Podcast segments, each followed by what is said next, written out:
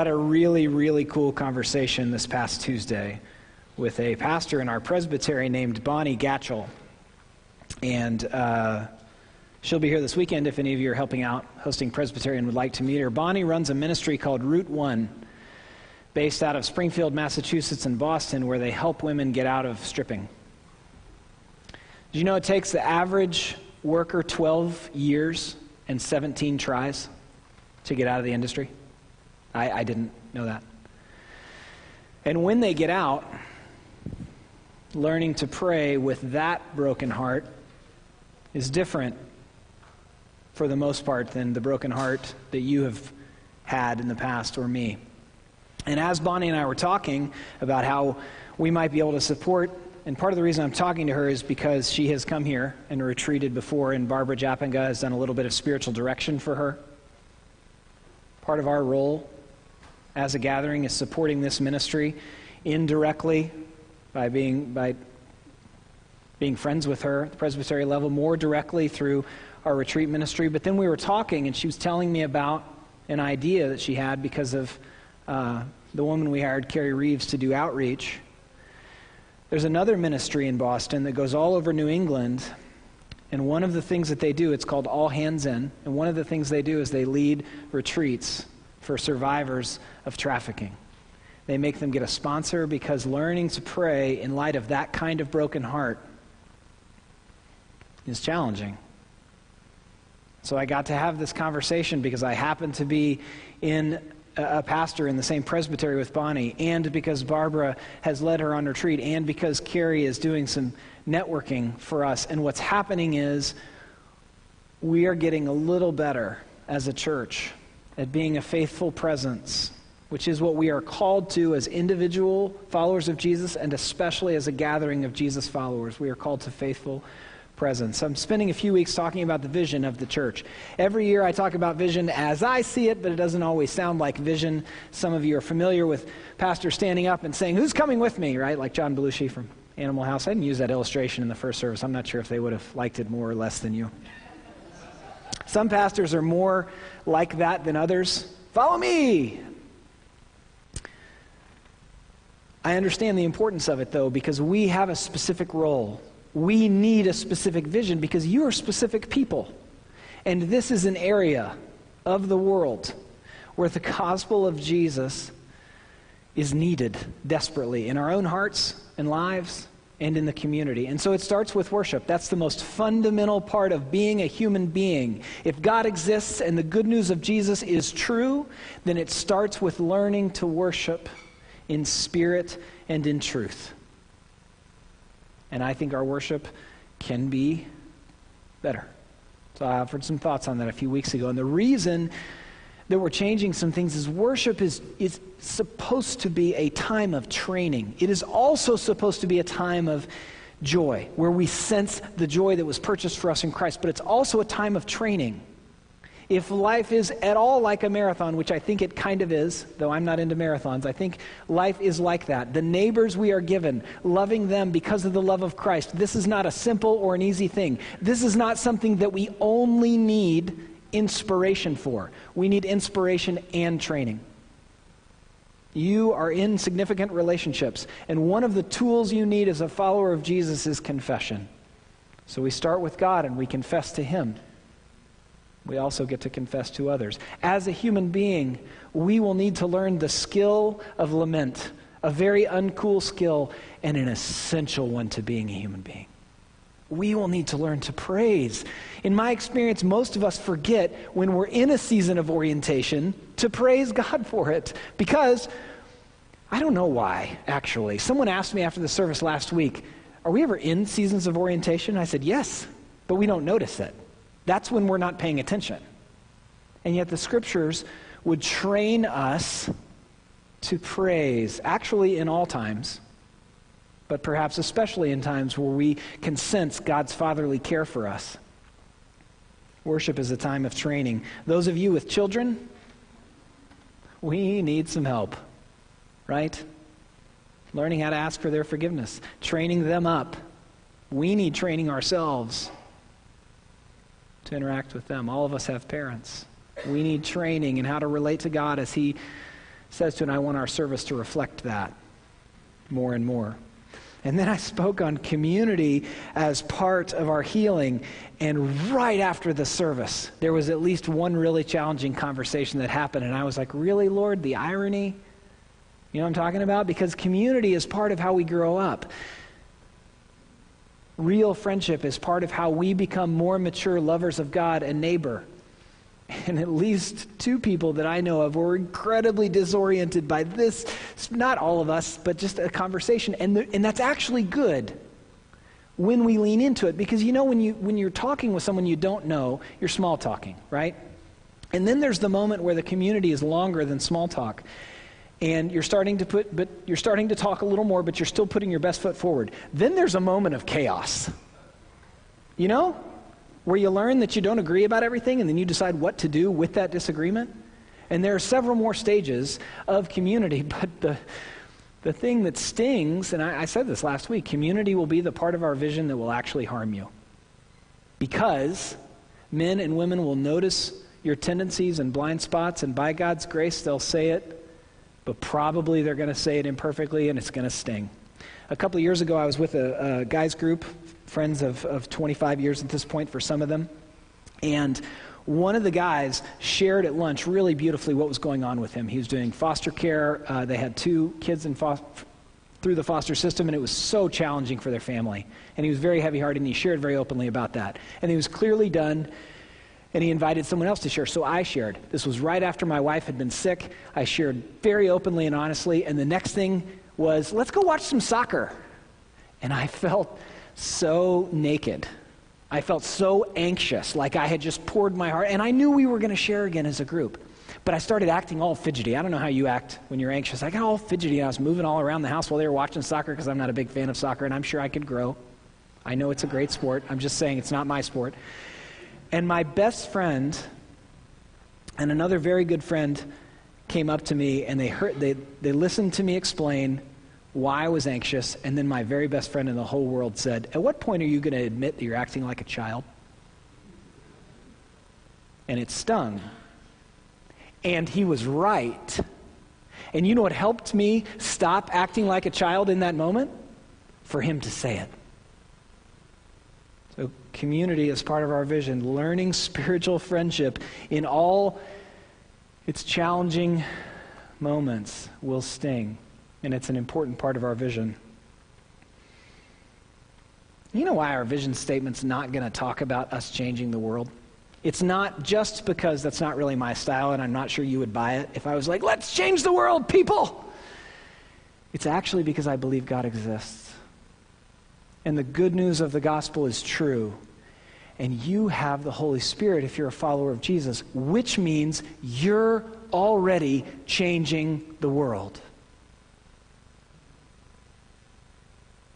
With your moves of justice. They don't feel like moves of justice. They just feel like your everyday life. But as a follower of Jesus, you will have opportunities for justice and for peace and for neighbor love.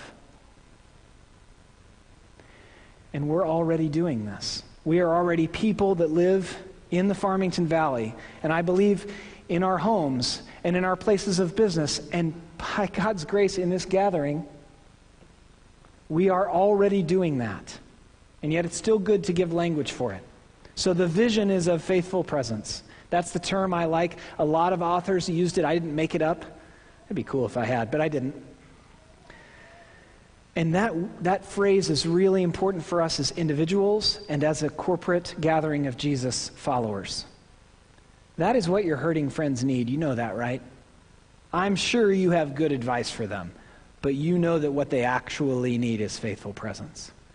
And perhaps you've learned that they'll only know you're faithfully present when you've been faithfully present before they've had anything bad happen, which is a really challenging thing to apply. It means essentially love neighbor well at every opportunity. Oftentimes we'll have a friend and they start to be in a season of suffering, and we realize we missed the opportunity last year to be a good friend, and now we're not able to support them as well as we might like. If you work in the city, you've probably seen some homeless people. When I first moved here, there was a homeless guy in Simsbury. You know what he needed from me? Faithful presence. Is that all he needed? No, but it wasn't less than that. It wasn't less than here's a human being and I'm a human being, and we recognize that. It involved more because of the way our church works. I was easily able to give him grocery cards and gas cards. But it begins with faithful presence. And one of the things that I love about that as perhaps a gentle but maybe a stronger pushback is a lot of times when churches talk about outreach, they almost exclusively mean sharing the gospel, sharing the words of faith, sharing that in a relationship with Jesus we are healed from our past, free today, and eternally secure with God because of Christ. And that is good news. And it is not the only thing we do in our neighborhoods and in our communities. Have you heard this phrase, preach Jesus, if necessary, use words? Well, one of the reasons that preaches so well is because we know that when we see people preach the gospel and then their lives don't involve neighbor love, we really struggle with the hypocrisy of that. Handful of things about that quote, though. First of all, Francis of Assisi didn't say it. I didn't know that. I've actually said he said it before, but I did a little research. He didn't actually say that. He was a very fiery preacher that was very clear about the gospel of Jesus, very clear that true human freedom comes from a relationship with Jesus. But the reason that quote gets so much traction is because we don't like it when people preach Jesus and then don't act the way he said to act in terms of loving neighbor, which means also loving enemy. Perhaps the most radical claim in all of Scripture. The other thing I don't like about it is your good deeds will never be enough. You're not going to deliver food to the food pantry and someone see you from 50 yards away and be like, that's amazing. I think I'm going to become a Jesus follower because they bought a bunch of coffee and did that, even though that's actually really important that we do. So I'm teasing out this quote a little bit because both sides of it are important. The gospel needs words for us to understand it. It was given to us in words, both spoken and written, and our actions display what we actually believe. And so the vision of faithful presence is learning to love our neighbors. Which neighbors? You familiar with this text in Matthew 25? This is a very eerie text to me because Jesus is speaking, he's giving a future picture of his followers. So he's not commanding, it's stronger than that. He's saying those who followed me, this is what their lives look like. Matthew chapter 25, verse 31. When the Son of Man comes in his glory and all the angels with him, then he will sit on his glorious throne. You understand what this has to do with the food pantry, right? We'll get to there. Just give me a second. Before him will be gathered all the nations, and he will separate people one from another as a shepherd separates the sheep from the goats. And he will place the sheep on his right, but the goats on the left. Then the king will say to those on his right, come, you who are blessed by my Father, inherit the kingdom prepared for you from the foundation of the world. For I was hungry, and you gave me food. I was thirsty, and you gave me drink. I was a stranger, and you welcomed me. I was naked, and you clothed me. I was sick, and you visited me. I was in prison, and you came to me. Then the righteous will answer him, saying, Lord, when did we see you hungry and feed you, or thirsty and give you drink? And when did we see you a stranger and welcome you, or naked and clothe you? And when did we see you sick or in prison and visit you? And the king will answer them, truly I say to you, as you did it to one of the least of these, my brothers, you did it to me.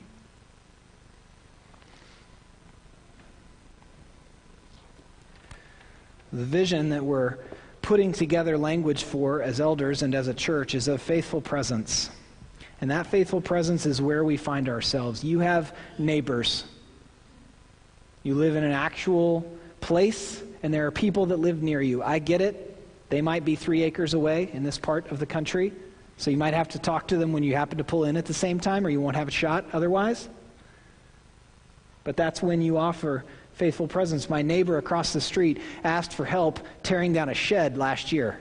He remembered that I had a chainsaw and am willing to do things like that, and I loved it. It was my opportunity. Now he wants to come help me. This is part of how we're getting to know each other.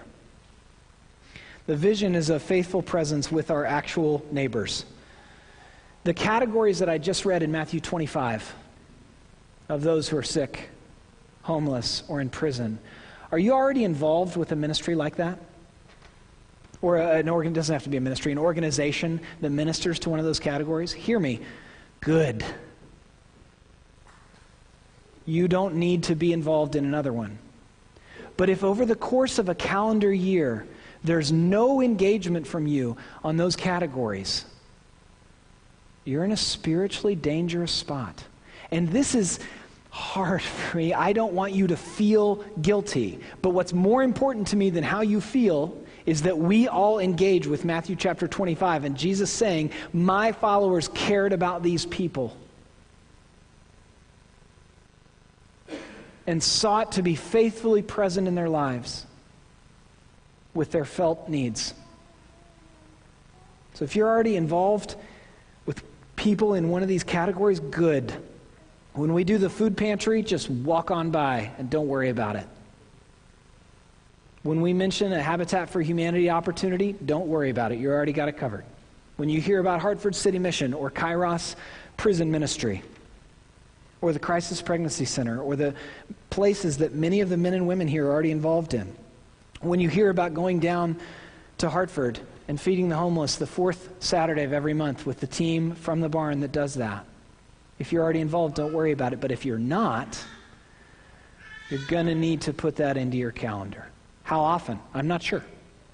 I know you're busy. I really, really, really do. Some of you are like, my kid has soccer, and I know. I've been in ministry for 17 years. I know about the soccer schedules. Sometime over the next 364 days, though,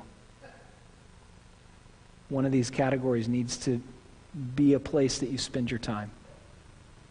It must be, actually, because of the not because I'm saying it, because God loves you, pursued you, and this is inevitably what we do. Our youth ministry is going to go serve with FoodShare in November. Do you know about FoodShare? What I love about FoodShare is they help communities like ours where we have attempted to, not necessarily, not on purpose, but our community doesn't see as much poverty as you see if you drive through Hartford. Well, FoodShare links those two communities. I love that. You don't have much time. You do have time, though, when you go shopping, to grab an extra thing of coffee. I hope this doesn't mess up the sound. I'm going to walk back. I didn't tell him I was going to do this. And you walk back to this bin that squeaks a lot. That squeak is the sound of conviction.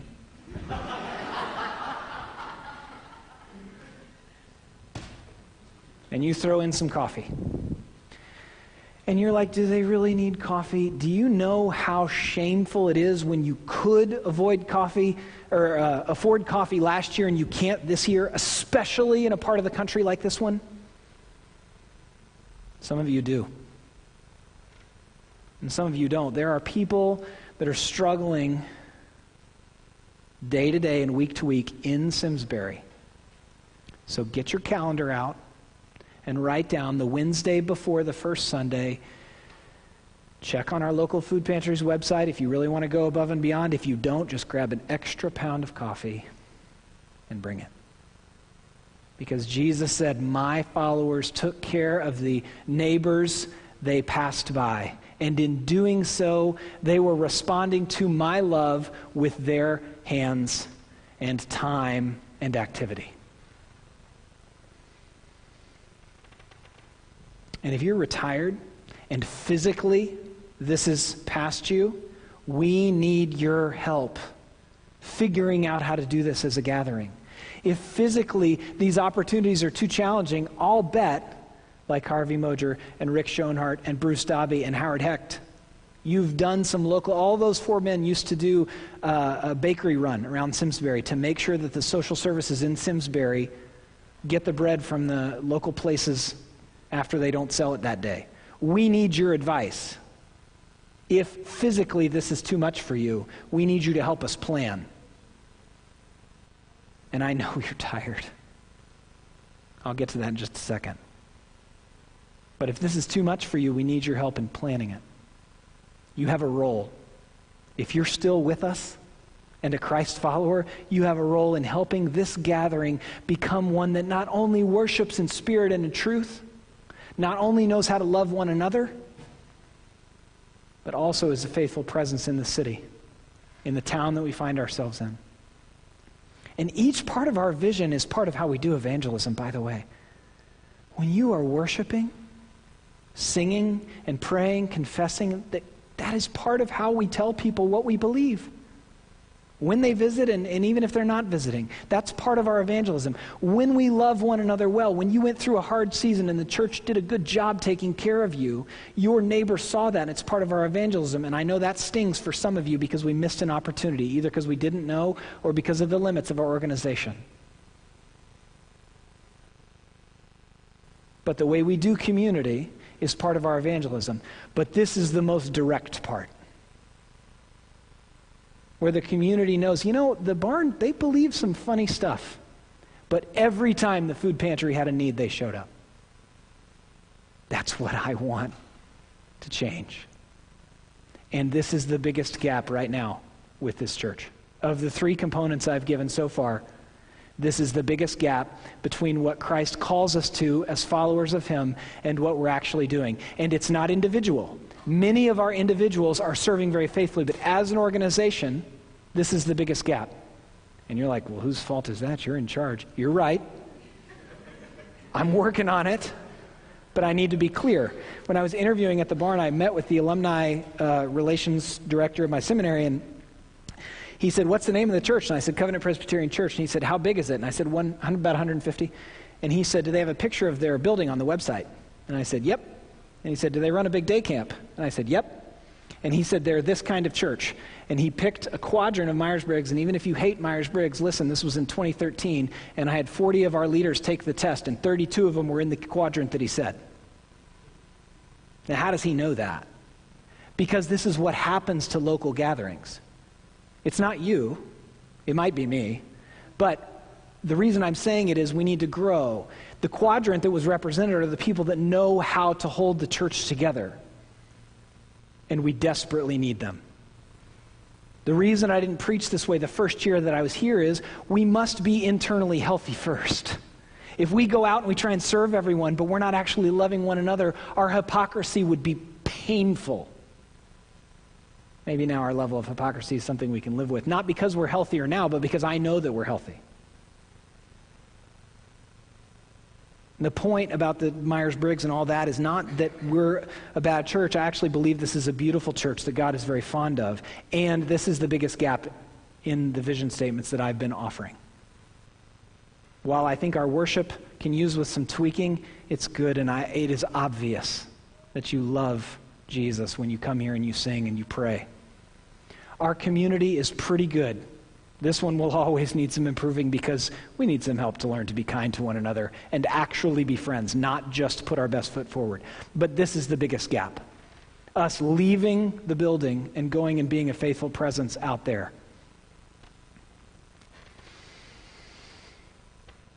So the vision is a faithful presence with our neighbors in the Farmington Valley. Our calling as individuals and as an organization is our best assessment of our gifts, and our affections, and our circumstances. Picture them like a wheel with a big peace sign in the middle of it. Those are the three things that we hold up before God and say, what do you want us to do? What is ours to do, Lord? As women and men who are followers of him and as a gathering. And the reason I say that is not because I don't think you have a great sense of calling, but because we have limits too. We can't serve everyone. You know that, right? We are finite. We have limits. You have to sleep. You have to eat. Most of you have to work, and that work takes up the bulk of your time. If your kid is on a sports team, you suddenly feel like that's your second job.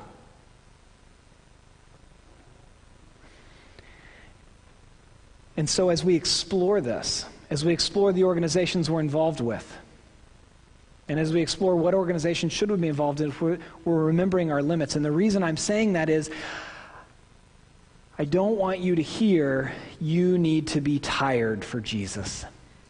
That's not the good news. The good news is Jesus, first of all. Whatever summary of the gospel I give or someone else gives, it needs to be entirely about Jesus. The good news is him who loves you, who became a man to live a perfect life that you are supposed to live and can't live, and frees you into the with God life of healing from our past, joy today, and eternal security. That's the good news. And we respond to that good news by loving the neighbors God has put into our life, which includes learning to be faithfully present to our families, to our enemies, to those in need that Jesus described in Matthew chapter 25, to those in our area that are in need. My the senior pastor that I worked for in St. Louis wrote a book called The Imperfect Pastor. You might not want to read it because it's about pastoring. I really kind of want him to rewrite it like The Imperfect Guy or Girl, The Imperfect Person, because it's a wonderful book. And the subtitle alone is the gospel. The subtitle of the book is Finding Joy in Our Limitations Through an Apprenticeship with Jesus. Doesn't that sound like life? You know, you remember the time when you really knew that God loved you and you experienced it and it was profound and all you wanted to do was sing. Maybe you've had an experience like this, maybe not. And then like 2 years later, you're like, I still believe that. And I'm even still passionate about it sometimes. But what do I do now? We find joy in our limitations through an apprenticeship with Jesus.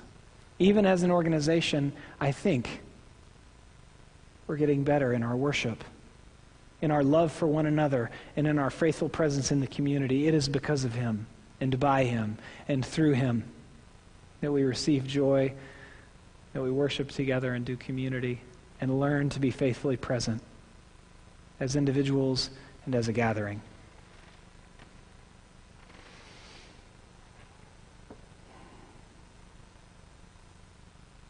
Would you pray with me?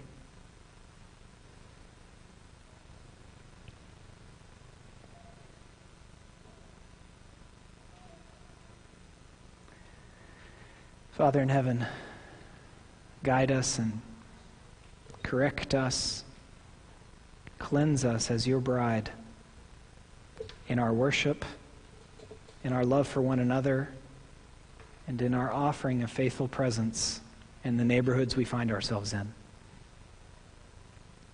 Father, show us our limits so that we might serve well the organizations you have for a partnership with us. Show us our limits as individuals that we might experience the joy of the with God life and remember that you are God and we are not. Thank you, Jesus, for pursuing us, for incarnating and then calling us to yourself. Thank you, Holy Spirit, for indwelling us, comforting us in this moment and eternally. Father, as you have protected and guided this church, continue to protect and to guide it. Amen.